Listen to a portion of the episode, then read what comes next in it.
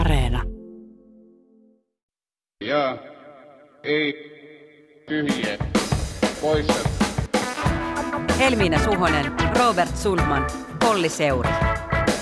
Ja ei tyhjä poissa.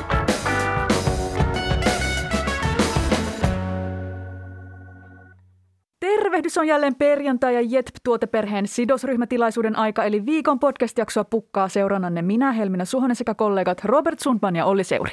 Hyvää Minna Kantin ja tasa-arvon päivää. Tällä viikolla on nähty rautatieläisten lakko, on puhuttu kehysriihen työttömyysturvapäätöksistä ynnä erästäkin NATO-raportista ja jatkettu spekulointia siitä, että tuleeko niitä liikkumisrajoituksia vai ei.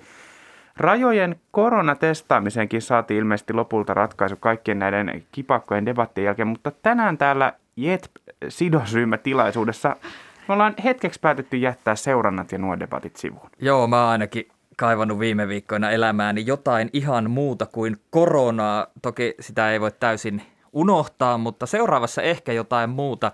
Meillä on nimittäin vieraana vihreiden entinen kansanedustaja, tutkijana ja pelitoimittajana myös tunnettu Jyrki Kasvi. Tervetuloa. Moi moi, hauska, että saan olla täällä.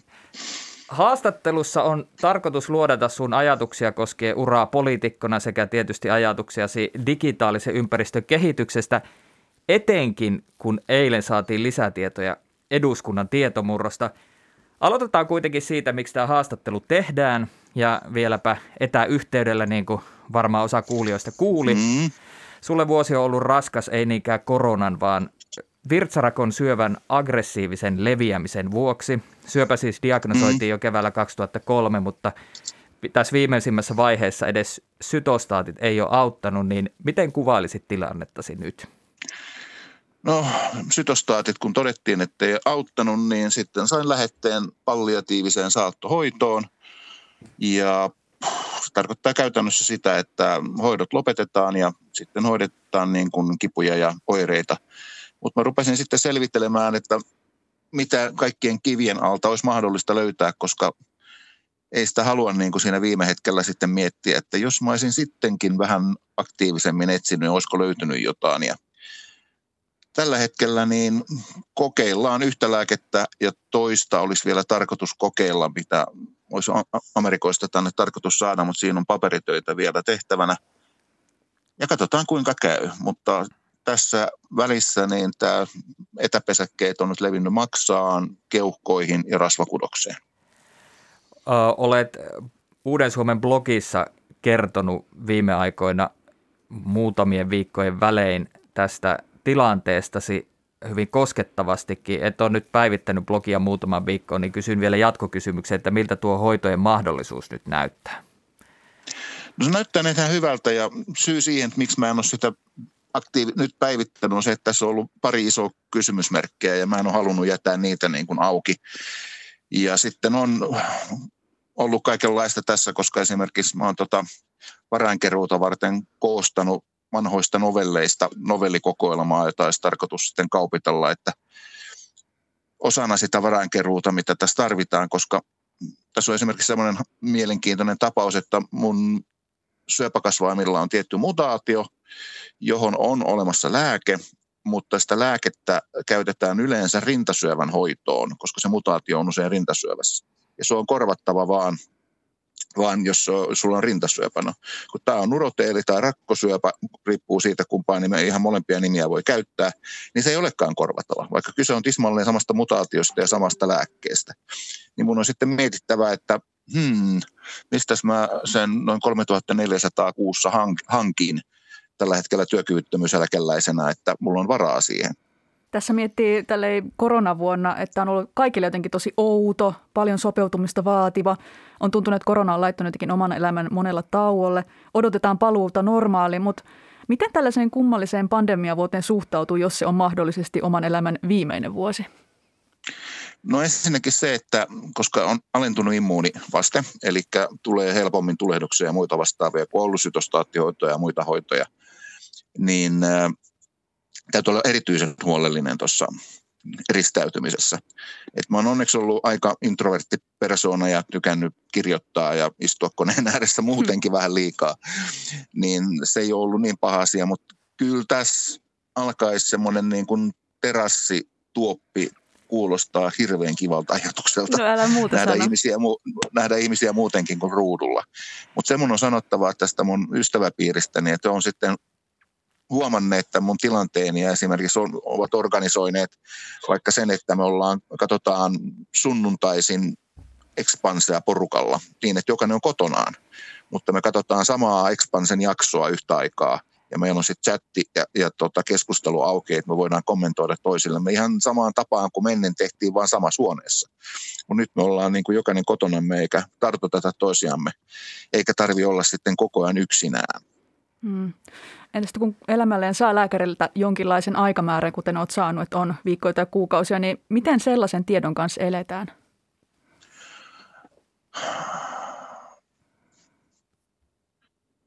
Se on varmasti hyvin yksilöllistä, että mä en pysty puhumaan omasta puolestani, että shokkihan se on tietysti ensimmäiseksi. Ja ehkä se niin kuin toivon katoaminen on se suurin. Et jotenkin sen, kun on se pienikin toivo, niin jotenkin sen avulla menee hirveän pitkälle. Mutta sitten kun se katoaa, niin se tekee ihan fyysisesti kipeää.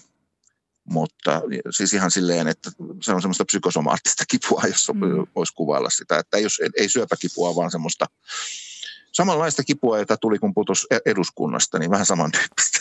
Mm. Ja mutta sitten kun on penkonut ja huomannut, että on kehitteillä uusia lääkkeitä, joista voisi olla hyötyä, joita on hankala saada, olisi sittenkin mahdollista saada. Että mulla on onneksi niin kuin syntynyt tähän sellainen verkosto mua auttamaan, jotka niin kuin se etsii mahdollisuuksia, mitä mulla itselle ei tule edes mieleenkään. Niin sitten ei meinaa uskaltaa alkaa toivoa uudestaan, koska pelkää sitä toivon menettämistä, jos ymmärrät mitä mä ajan takaa. Mm-hmm. Koska se toivo on niin sellainen vahva elämään kantava voima siinä ja totta kai sitten, kun viimeisimmät kuuli, että niitä etäpesäkkeitä alkaa olla siellä, täällä ja tuolla, niin heti kun vetää syvempään henkeä, jos nipistää jostain, niin sen heti miettii, että onko toi nyt sitten kasvain vai onko toi nyt se kasvain. Mitä sä sitten tällä hetkellä toivot? No, tällä hetkellä mä toivon tietysti, että kahta asiaa. Ensinnäkin, että näistä kahdesta, niin kuin nyt mitä yritetään, on vielä on se, että on niin kuin kaksi mutaatiota näissä syöpäsoluissa, joita yritetään tämmöisellä niihin mutaatioihin kohdentuvilla täsmälääkkeillä niin kuin niitä hoitaa. Toinen mutaatio vaikuttaa siihen, että nämä mun syöpäsolut, ne niin kuin tavallaan niiden kasvu ei hidastu, että sitä puuttuu niin kuin jarru on rikki. Ja toinen mutaatio on sellainen, että siellä on kaasu on pohjassa, eli se on niin kuin hirttänyt kiinni se niiden solujen kasvu. Eli näin kahteen on olemassa täsmälääke. Ja toista mä nyt saan jo tällä hetkellä. Siinä on tosiaan vaan se hintapuoli. Ja toinen on sitten semmoinen aivan uusi, jolla ei ole myyntilupaa, mutta sen olisi mahdollista. Sitä on kerran aikaisemmin saatu niin kuin tämmöiseen compassionate use-ohjelman kautta, että sillä yhtiöllä on semmoinen sitoumus. Ja sitten Fimea on hyväksynyt sen silloin, niin nyt tämä paperityö on käytössä, että saataisiin se sieltä, niin nämä on nyt tietysti ne ykköstoiveet. Ja sitten kakkostoive on tietysti se, että ne puris, koska se todellinen, mitä tässä tietysti haluaa, on aikaa, elämää. Se täytyy sanoa, että mun elämäni on ollut aika mielenkiintoista ja täyttä. Niin mulla ei ole mitään epäilystä siitä, etteikö olisi niin kuin mielenkiintoista ja täyttä tästä eteenkin päin, kun sitä vaan olisi. Puhut tästä toivosta ja ajan odottamisesta tai ajasta. Meitä täällä JETPissä kiinnostaa politiikka, jota joka viikko täällä jauhetaan, niin kuin maailmassa ei ole juuri muuta. Sä oot entinen kansanedustaja, niin millä tavalla edelleen seuraat politiikkaa vai onko siitä tullut epärelevanttia? Uskomatonta kyllä ei ole tullut. Mä en osaa olla seuraamatta sitä. Siis se on jotenkin niin... No se on mielenkiintoista, se on jännää, se on ehkä sitten kun on aina harrastanut niin kuin lautapelejä ja tietokonepelejä, niin se on äärimmäistä peliä, jossa panokset on sitten kuitenkin todella niin kuin ihmisten elämiä ja arkea ja menestystä ja muuta. Ja ei sitä osaa olla seuraamatta. Tietysti se auttaa sen pelin seuraamista, kun ollut siinä mukana, niin näkee, että mitä siinä nyt tapahtuu. Että se voi olla sitten, jos sä katsot ulkopuolelta, niin se vaikuttaa todella tylsältä ja jopa vastenmieliseltä. Siltä se vaikutti minusta ennen kuin minusta tuli poliitikko. Se oli itse asiassa yksi syy, että minusta tuli poliitikko, että mä inhosin politiikkaa ja mulle tuli sellainen tunne, että mä en voi jatkaa niin kuin tätä politiikan ja poliitikkojen haukkumista tällä. Mä tarjoan itse jotain tilalle. Ja sitten kävikin hassusti ja huomasin, että löysin itseni sieltä sitten pöydän toiselta puolelta, että mitäs tässä nyt näin kävi. Me ollaan JETPissä seurattu koronan ohella viime viikkoina aika tarkkaan kuntavaalien tilannetta. Ja siis 8 eduskuntapuoluetta 9 nyt kannatti kuntavaalien siirtoa huhtikuulta kesäkuulle, mutta perussuomalaiset eivät taipuneet tähän konsensuspäätökseen, vaan jättäytyivät ulkopuolelle. Ja tämähän ei ole ensimmäinen kerta, kun perussuomalaiset on asemoitunut muiden puolueiden kanssa vastakkain.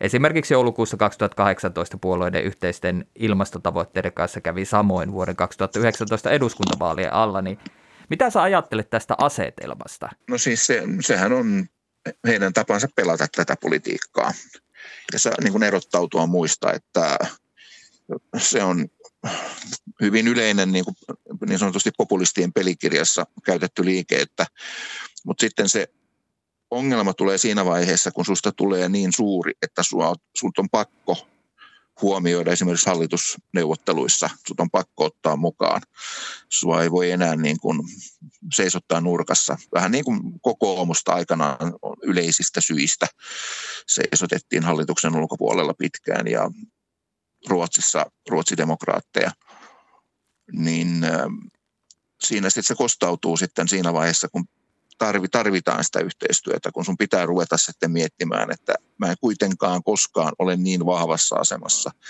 että mä voisin yksin sanella ne päätökset, vaan mun on otettava muut huomioon. Ja siinä vaiheessa täytyisi olla sitä luottamuspääomaa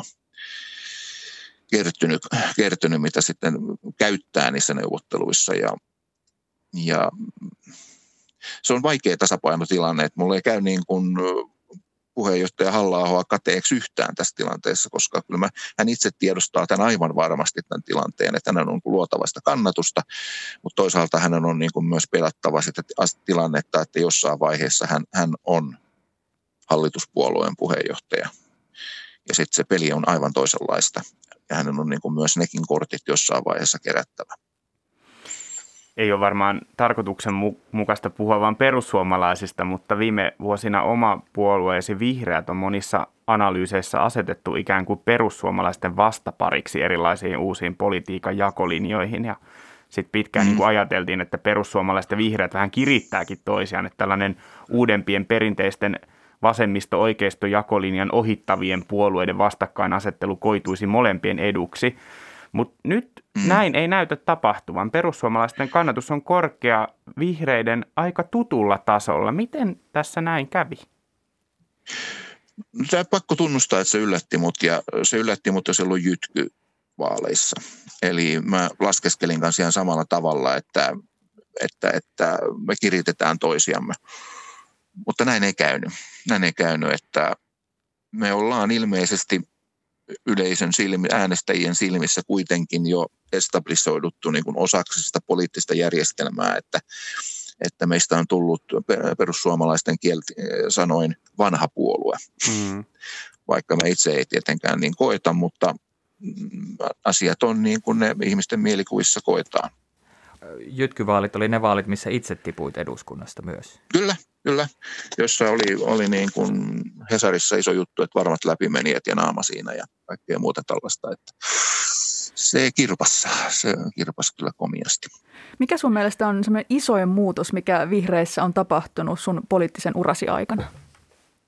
Vähän sama juttu kuin mikä perussuomalaisella on edessä. Meillä se tapahtuu vähän pienempänä puolueena, mutta juuri tämä, että löydetään itsemme sitten neuvottelupöydistä ja neuvottelemasta hallitusohjelmista ja isoimmissa kaupungeissa neuvottelemassa niin kuin budjetista ja ja että on esimerkiksi niin isot valtuustoryhmät ja niin isot eduskuntaryhmät, että sillä mitä sanotaan alkaa olemaan painoa.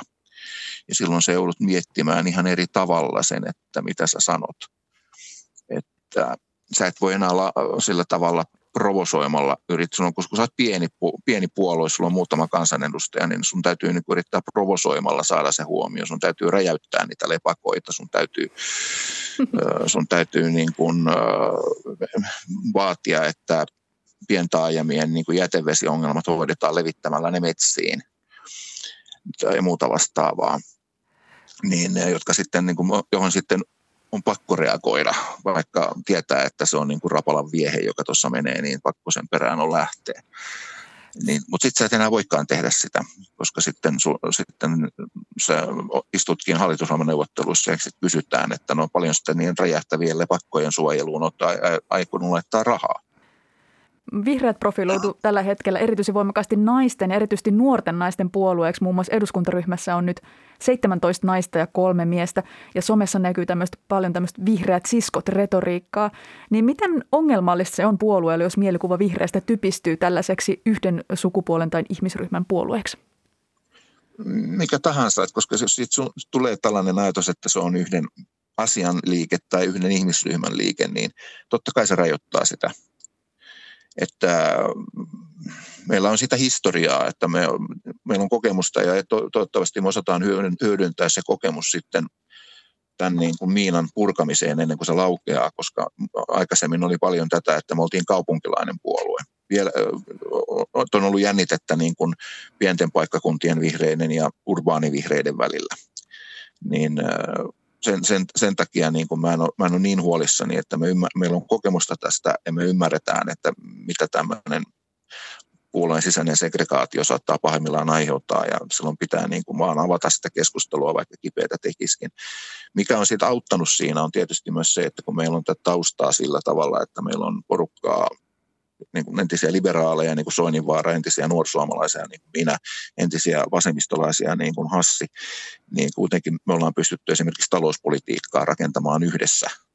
Niin monesti sanotaan, että esimerkiksi puoluebarometreissä vihreillä on hyvä potentiaali, että se on monien suomalaisten kakkospuolue. Niin mikä susta on sitten, kun tämä työkalupakki on laaja, ja sen sanoit sinä, ja sen ehkä nämä barometritkin todistaa, niin mikä se olisi se tulevaisuusresepti, tai mitä sä niin kuin itse näet, että mistä lähteä kuopsuttamaan, jotta sitten voisi realisoida tämän potentiaalisen kannatuksen? No, kaikkein helpoin tapa olisi siirtää eduskuntavaalit syksyyn. Miksi? Siksi, että silloin ihmiset on justiinsa syksyllä katsoneet, miltä Itämeri ja se mökkijärvi näyttää. Se on jännä, miten niin kun tämä vesien rehevöityminen ja muu, niin se on aina syksyllä puheenaihe, mutta se miesmuisti ei kestä sinne kevään vaaleihin asti. Että tämmöinen niin kun triviaali esimerkki, mutta jos se ei toteudu. Se oma niin, ja sitä se ei varmasti toteudu kyllä, mutta siis se, niin kun sen oman identiteetin säilyttäminen, että sehän on niin kun siinä hallituspolitiikkaa kun tehdään, niin se on hyvin paljon sitä arjen pyörittämistä. Joudutaan niin kuin käsittelemään asioita, jotka ei ole suinkaan niitä lähinnä sitä omaa sydäntä. Mutta ne on asioita, jotka täytyy hoitaa, jotka on poliittisia päätöksiä, niin että siinä pystyy sitten kuitenkin säilyttämään sen oman profiilin ja nostamaan vielä niitä omille äänestäjille tärkeitä asioita esiin, niin se on se, millä se pitää tehdä. Tässähän on tämä, kun me katsotaan sitten tätä nykyistä hallitusta ja etenkin siinä yhdessä vaiheessa, kun oli tämä paljon kansainvälistä julkisuutta saanut puoluejohtajakaarti, niin siinähän meni niin kuin heidän niin kuin identiteettinsä meni aika tavalla limittäin. Niin se kanssa varmasti, niin kuin, että me vähän niin kuin kannibalisoitiin kaikki toistemme kannatusta siinä. Mm.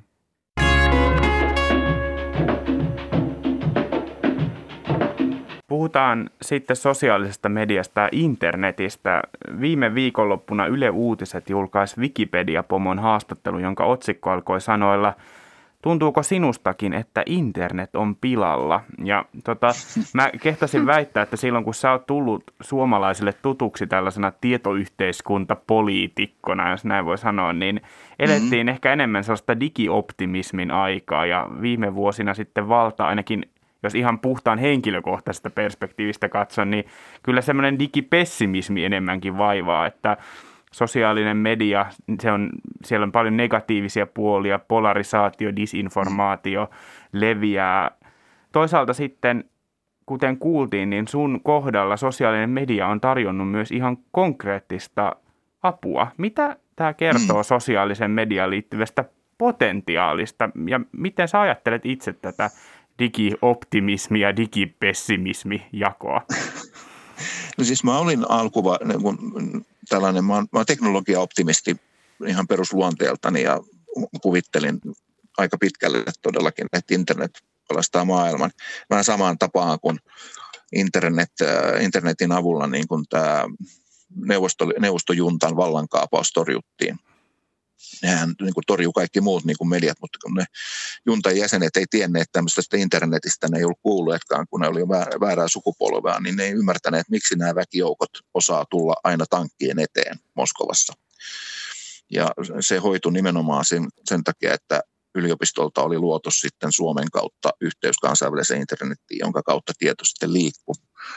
Mutta sitten alkoi tämä sekä tämä niin kuin valtiotahot alkoi yhä suuremmassa määrin kiinnostua internetin kontrolloimisesta, tiedon keräämisestä. Sieltä yritykset alkoi kiinnostua kontrolloimisesta, tiedon keräämisestä.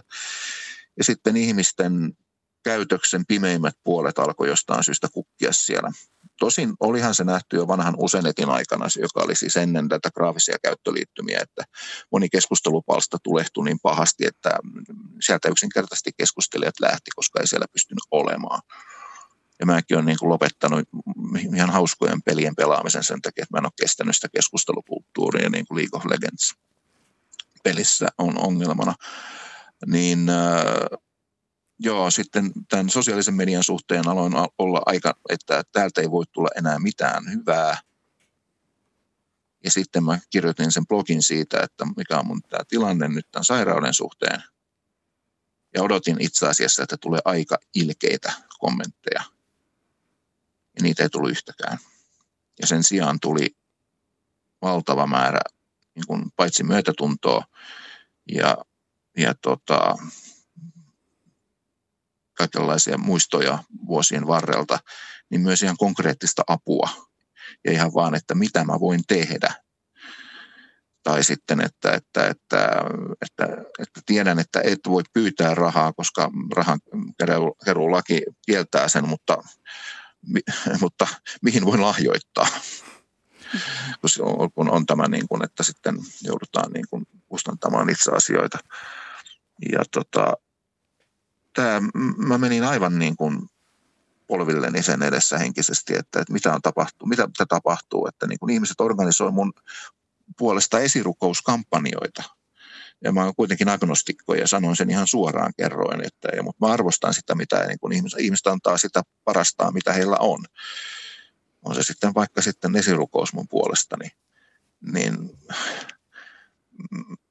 kun mun on pakko myöntää, että se itänyt kyynisyys niin kyllä kuoli tämän ihmisten myötätunnon ja avun ja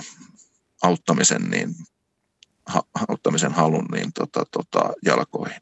Tämä ei ole eka kerta, kun olet hyötynyt internetin verkostoista. Mainitsit jo vuoden 2003 eduskuntavaalit, kun pääsit eduskuntaan ensimmäistä kertaa, niin silloinhan sua kutsuttiin mikrosukupolven kansanedustajaksi, mikä tietysti viittasi mikrotietokoneisiin. Nykyään ei hirveästi puhuta mikrotietokoneista, mutta oli tullut tunnetuksi peliasiantuntijana, Mikrobitin pelitoimittajana Jyrki J.J. Kasvina, ja tällaisena olit minullekin tuttu, koska meille tuli kotiin Mikrobitti ja muistaakseni Pelit-lehtikin, ehkä kirjoitit siihenkin. Mutta millainen oli tuo eduskuntavaalikampanja 2003? Mikä rooli oli internetillä? No mulla sillä oli iso rooli, koska mä olin siis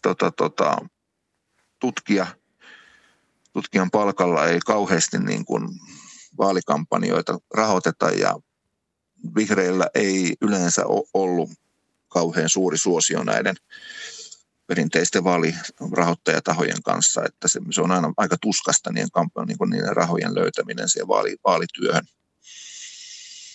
Ja siksi niin mä päätin sitten keskittää ne paukut, mitä mulla oli, niin nettiin. jota ei oikein ollut kukaan sitä ennen vielä tehnyt. Ja laskeskelin, että Uudellamaalla, missä on siis teknillinen korkeakoulu, VTT, Nokia, niin täällä voisi olla niin paljon internetissä liikkuvia ihmisiä, että se olisi mahdollista, se onnistuisi. Ja se onnistui. Ja mähän pääsin läpi niin kuin ylivoimaisesti pienimmällä budjetilla läpimenneistä.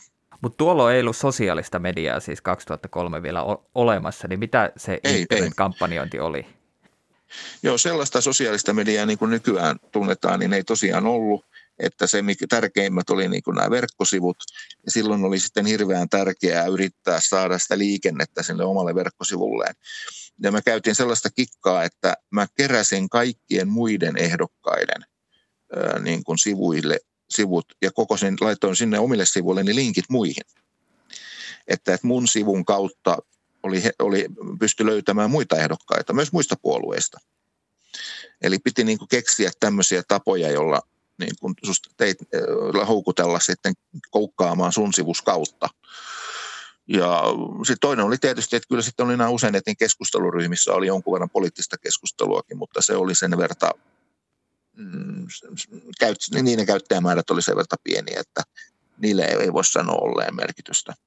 Ja mikä sitten pitää aina muistaa tässä on se, että monta kertaahan täällä kun sanotaan, että tehdään netissä juttuja, niin se, että se vaikutus tulee perinteisen median kautta. Eli kun sitten oli aktiivinen verkossa, että kävi vaalikampanjaa netissä, niin se oli, siitä uutisoitiin, jolloin sun pääsitkin sitten perinteiseen mediaan uuden median niin kuin äänitorveksi. Hybridimediajärjestelmä. Kyllä, perinteistä mediasta tämmöiseen digijättien valtaan. Aivan viime vuosina EU on pyrkinyt vaikuttaa näihin digijättien toimintaan. Samoin Australiassa hallitus on vastikään käytännössä pakottanut esimerkiksi Googlen, Facebookin ja Microsoftin maksamaan sopimuksilla perinteisille mediayhtiöille niiden sisältöjen levittämisestä. Niin mikä poliitikkojen rooli on siinä, millaiseksi digiyhtiöiden rooli muotoutuu? No tähän asti se on ollut semmoinen strutsin rooli. Eli etsitään sopivan pehmeitä hiekkaa ja työnnetään pää sinne ja kukaan ei huomaa. Eli me ollaan annettu käytännössä, ei vain annettu, vaan tyrkytetty valtaa näille kansainvälisille mediajäteille.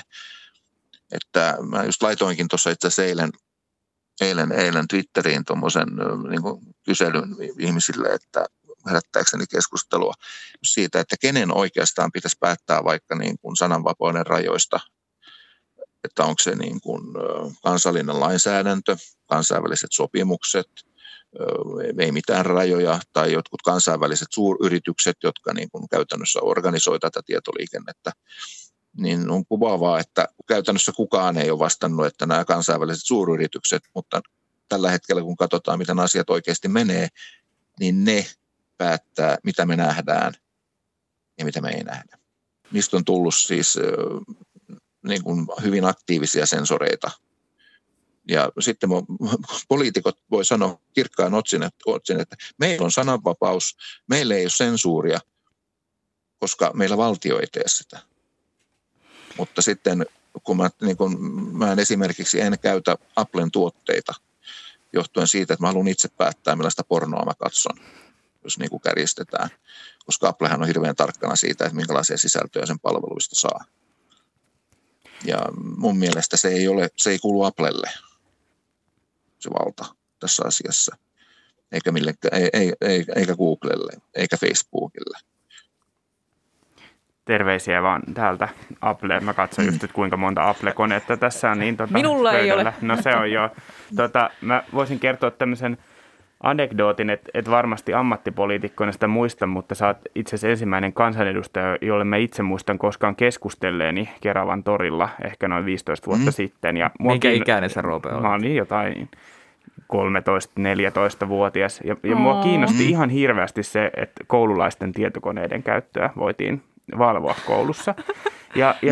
Tuntuu, että sinä poliitikkona ymmärsit, mikä hommassa kiikastaa. Sitä ei ymmärtänyt opettajat, ei rehtorit, eikä muut poliitikot, mutta sä ymmärsit. Ja nyt kun sä käyt läpi tätä pään hiekkaan työntämistä strutsin lailla, niin tämä niinku tämä sun kertoma yhdistettynä tähän muistoon, niin kyllä siitä tulee vaan se kysymys, että miten hyvin meillä niin kuin poliitikot ylipäänsä ymmärtää näitä asioita? No kaksi asiaa. Mä vastaan ensin tähän sun kysymykseen ja sitten otan anekdootin tuohon. Poliitikon suurin ongelma on aika. Ja kun sä päästät eduskuntaan, niin käytännössä, jos et sä ole todella vahva oman ajankäytön hallinnassa ja sulla on kova itsekuri, niin sun maailmankuvan kehitys pysähtyy siihen hetkeen, kun sut valittiin eduskuntaan. Ja se tarkoittaa käytännössä siksi, että sulla ei ole aikaa seurata, mitä maailma muuttuu ympärillä. Se on niin mielenkiintoista, se on jatkuvasti niin paljon asioita pyöritettävänä, että sellaiset arkiset jutut, niin sä et ehdi kiinnittää niin huomiota. Ääriesimerkki oli Bill Clinton, joka kertoi sen 8 vuoden kautensa jälkeen, että kun hän meni kauppaan, hän tajusi, että hän ei osaa maksaa, koska maksaminen oli muuttunut 8 vuodessa niin paljon. Ja siinä 8 vuoden aikana, niin kuin jenkkipressa, niin se ei käy kaupassa, vaan sillä niin kuin hänelle hankitaan kaikki, mitä hän tarvitsee.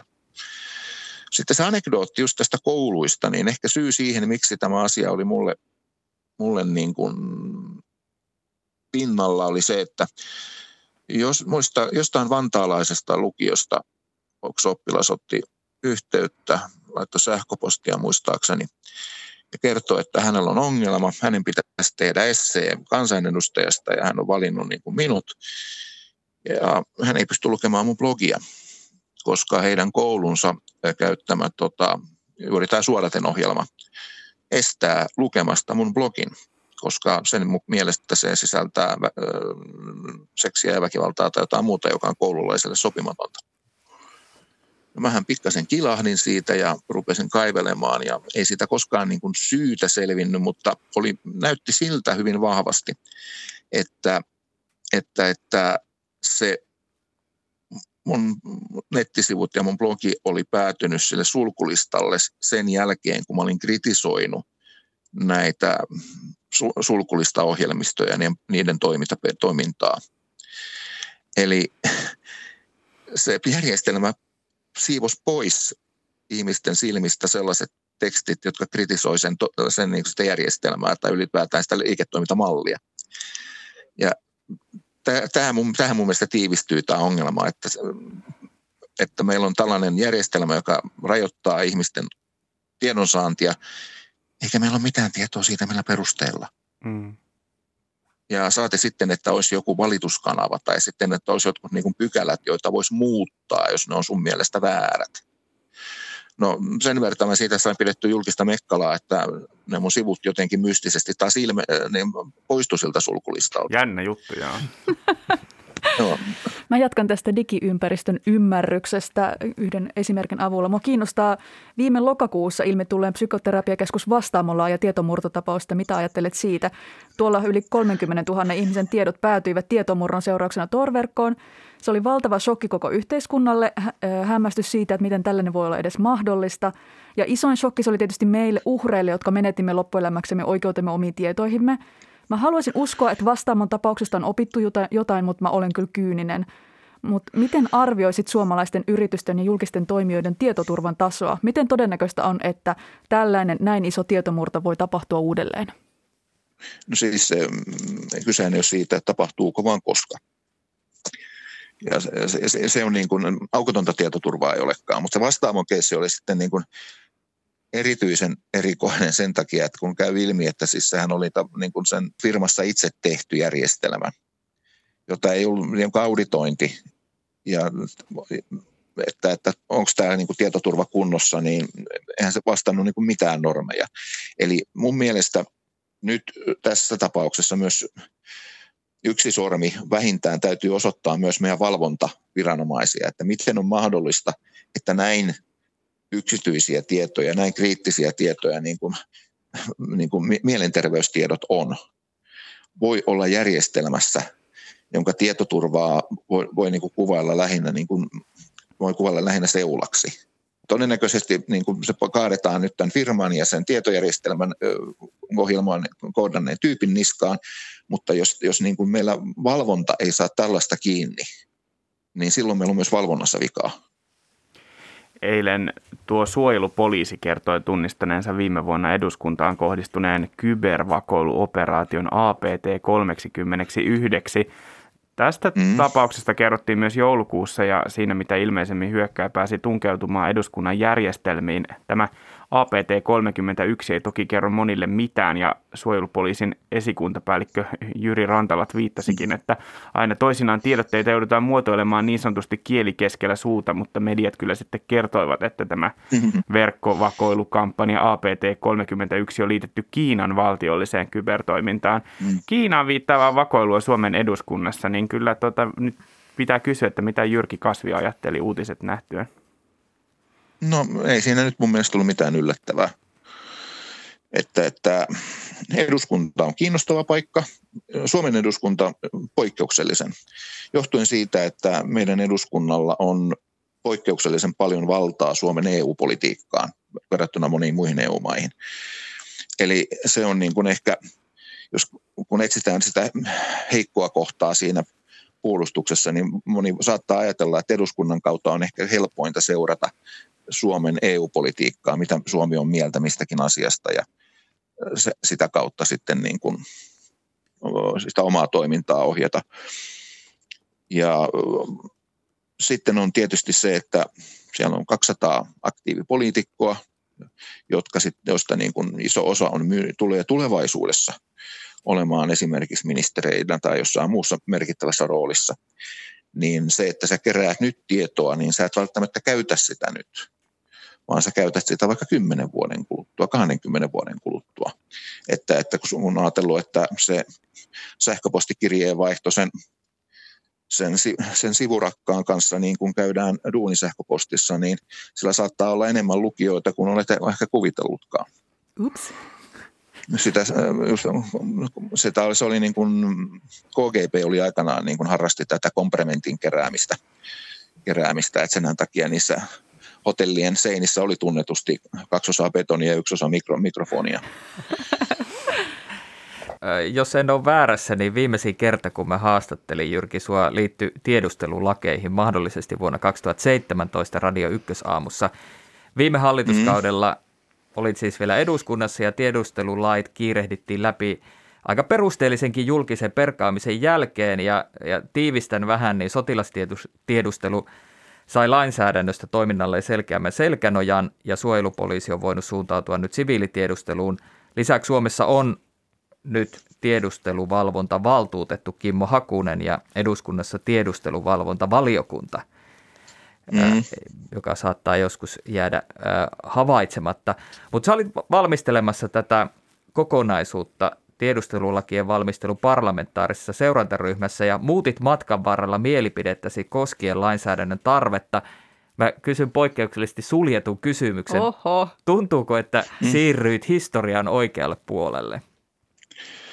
En mä tiedä oikealle siis, mutta maailmaan, kun siihen asiaan perehtyi ja sai lisää tietoa, niin mustavalkoinen maailma muuttuu ei vain 50 sävyksi harmaata, vaan hyvin kirjavaksi. Ja sellainen, paljon kävin keskusteluja myös alan niin kuin yritysten kanssa, ja sieltä tuli sitä viestiä, että he tarvitsevat sellaisen toimintaympäristön, jossa voi niin kuin turvallisesti toimia. Ja nyt tämä tilanne, jossa Suomessa suomalaisia sekä kansalaisia että yrityksiä tiedustellaan kyllä paljonkin, mutta yksikään niistä tiedustelijoista ei ole suomalainen, niin on täysin kestämätön. Eli tarvittiin työkaluja myös tiedustelun torjuntaan, ja tiedustelun torjuntaan tarvitaan tiedustelua. Ja siinä joutuu ottamaan sen vanhan ulsterin ja vetää hihat ulos ja kääntää sen ja panee takaisin päälle ja selittää äänestäjille, että nyt mielipiteeni on muuttunut tästä ja tästä syystä näin ja näin. Ja sen jälkeen sitten keskityin siihen, että se lopputulos olisi mahdollisimman hyvä, että se paitsi palvelisi sitä tarkoitustaan, niin myös sitten loukkaisi ihmisten oikeuksia mahdollisimman vähän. Lainsäädäntöhän on raami. Käytäntö määrittää, miten toimitaan, niin mitä ajattelet nyt siitä, että miten kokonaisuus mahdollisesti toimii? Jaa, kun olisikin paikalla katsomassa, että kun tämä sairaustilanne tässä meni huonommaksi, niin yksi ensimmäisiä asioita, mikä otti pattiin, oli se, että mun haaveenani oli, että mä olisin niin kuin pystynyt ensinnäkin tietysti satsaamaan vaaleihin kunnolla, pääsemään läpi, ja sitten mä olisin kyllä tapellut, pistänyt kaiken poliittisen pääomani peliin, että mä olisin päässyt siihen tiedusteluvalvontavaliokuntaan nimenomaan mukaan luomaan sitä käytäntöä, koska sehän on, tämä vaalikausi on hyvin tärkeä sen käytännön rakentamisen kannalta, että ne käytännöt, mitä nyt muodostuu, niin ne tulee ohjaamaan sitä toimintaa kyllä sitten pitkälle tulevaisuuteen. Tässä hyvä muuten vinkki ja muistutus myös kaikille toimittajille. Ainakin itselleni tuli tästä mieleen, että vaikka tiedusteluvalvontavaliokunta, niin sen toiminnasta ei juuri kerrota, niin ehkä on hyvä muistaa sellaisen olemassaolo ja pitää seurata sitä tällä vaalikaudella. On. Ja toinen ilmainen vinkki toimittajille. Siellä on paljon muutakin tiedustelua kuin se tietoliikennetiedustelu siinä laissa. Siis se mua niin kuin hämmensi siinä keskustelussa, että ei puhuttu yhtään esimerkiksi agenttien lähettämisestä ulkomaille, jonka se laki mahdollistaa, ja kaikkia näitä muita salaisia niin kuin, toimintatapoja, mitä siinä tiedustelumenetelmiä, mitä siinä laissa mahdollistetaan. Kaikki vaan tuijotti sitä yhtä, joka on sinänsä mielenkiintoinen, joo, mutta ei todellakaan ainoa mielenkiintoinen niin kuin asia siinä isossa kokonaisuudessa. No Jyrki Kasvi, sä olet sanonut, että sulla on ollut 3 elämää, mikrobittielämää, tutkijan elämää ja poliitikon elämää. Jos mietitään tätä poliitikon elämää, niin mikä on semmoinen anekdootti tai sattumus uraltasi, millä myisit oman poliitikkoelämän kertasi?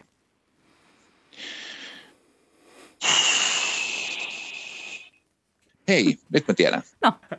Nyt mä tiedän. Mulla oli aina ollut ihan kakaruudesta asti siitä lähtien, kun mä luin Asterix ja Kleopatran. Mulla oli ollut haaveena joskus päästä pyramiidin huipulle.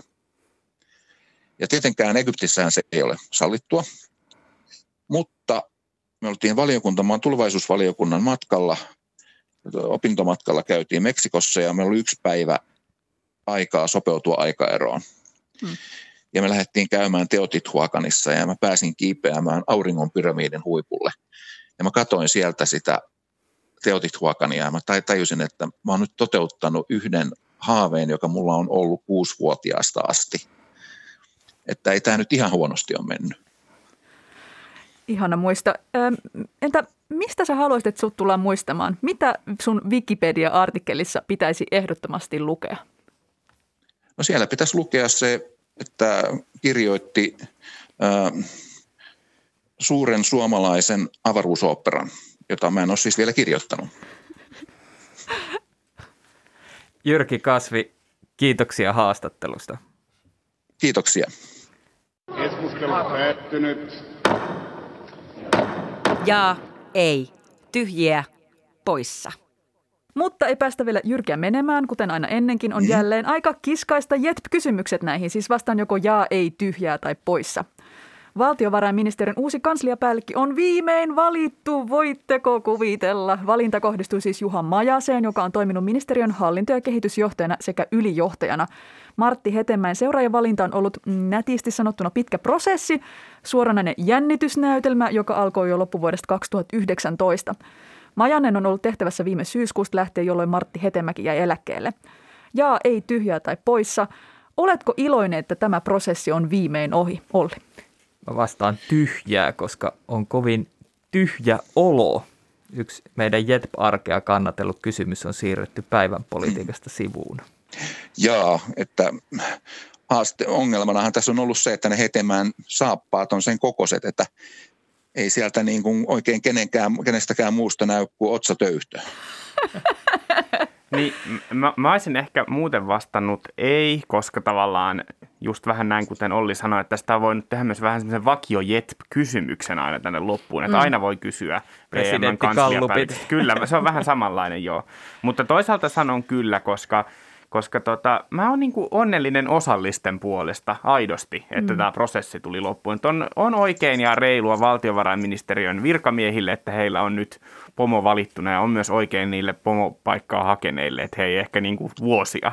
Nythän puhutaan itse asiassa vuosista, mutta että ei ihan turhan pitkään kuitenkaan roikoteta siinä prosessissa. Mä kyllä sanon ei, koska tämä iätin jatkuva prosessi on luonut mulle turvaa tämmöisessä kaoottisessa maailmantilanteessa samalla lailla 8:30 uutiset. Et nyt en tiedä mihin ripustautua, mutta onneksi minulla on sentään sote-uudistus ja paikallinen sopiminen. Ne olkoot turvasatamani tässä alati muuttuvassa maailmassa. Joo, ne ei tule ihan äkkiä poistumaan. Ei. Keskiviikkona oikeusministeriön vaalijohtaja Arto Jäskeläinen myönsi Uutissuomalaiselle, että ministeriö toimitti kuntiin ensin ohjeen, jossa suositeltiin niitä toimimaan lainvastaisesti kuntavaalien ehdokasasettelun vahvistamisessa.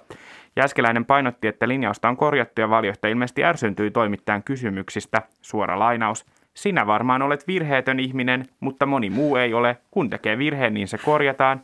Minä lopetan nyt tämän puhelun, koska minulla ei ole aikaa tällaiseen saivarteluun. Lainaus päättyy. Jaa ei tyhjää tai poissa, oletko sinä virheetön ihminen? Ai, minulla on aina aikaa saivarteluun, en voi vastata tähän muuta kuin jaa, koska miksi muuten olisin täällä podcastissa näsäviisastelemassa viikosta toisen, että asiat olisi pitänyt hoitaa paremmin?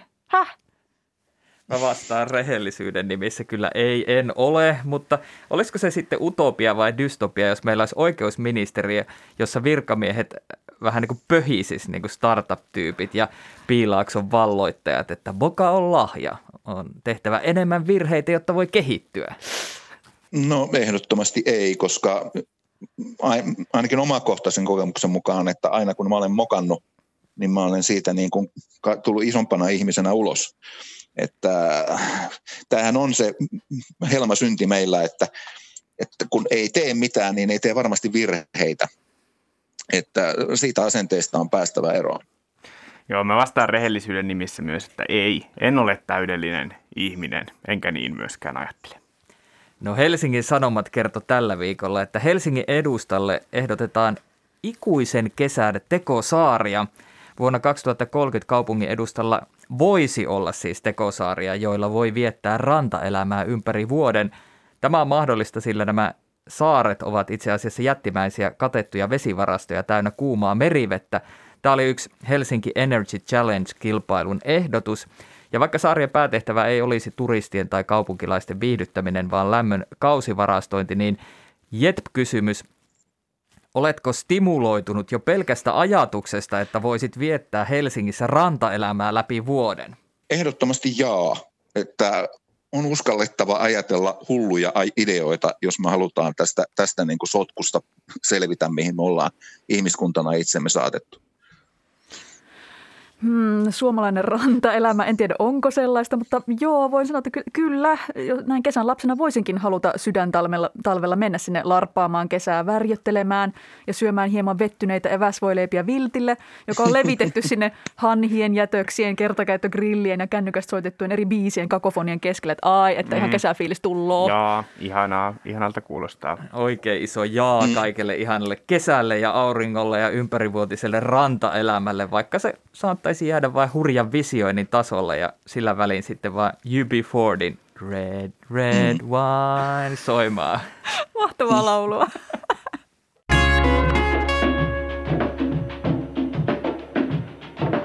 Kiitos, että kuuntelit JETPin Mitä mieltä olit. Laita meille palautetta ja hei, suosittele jaksoa sidosryhmillesi.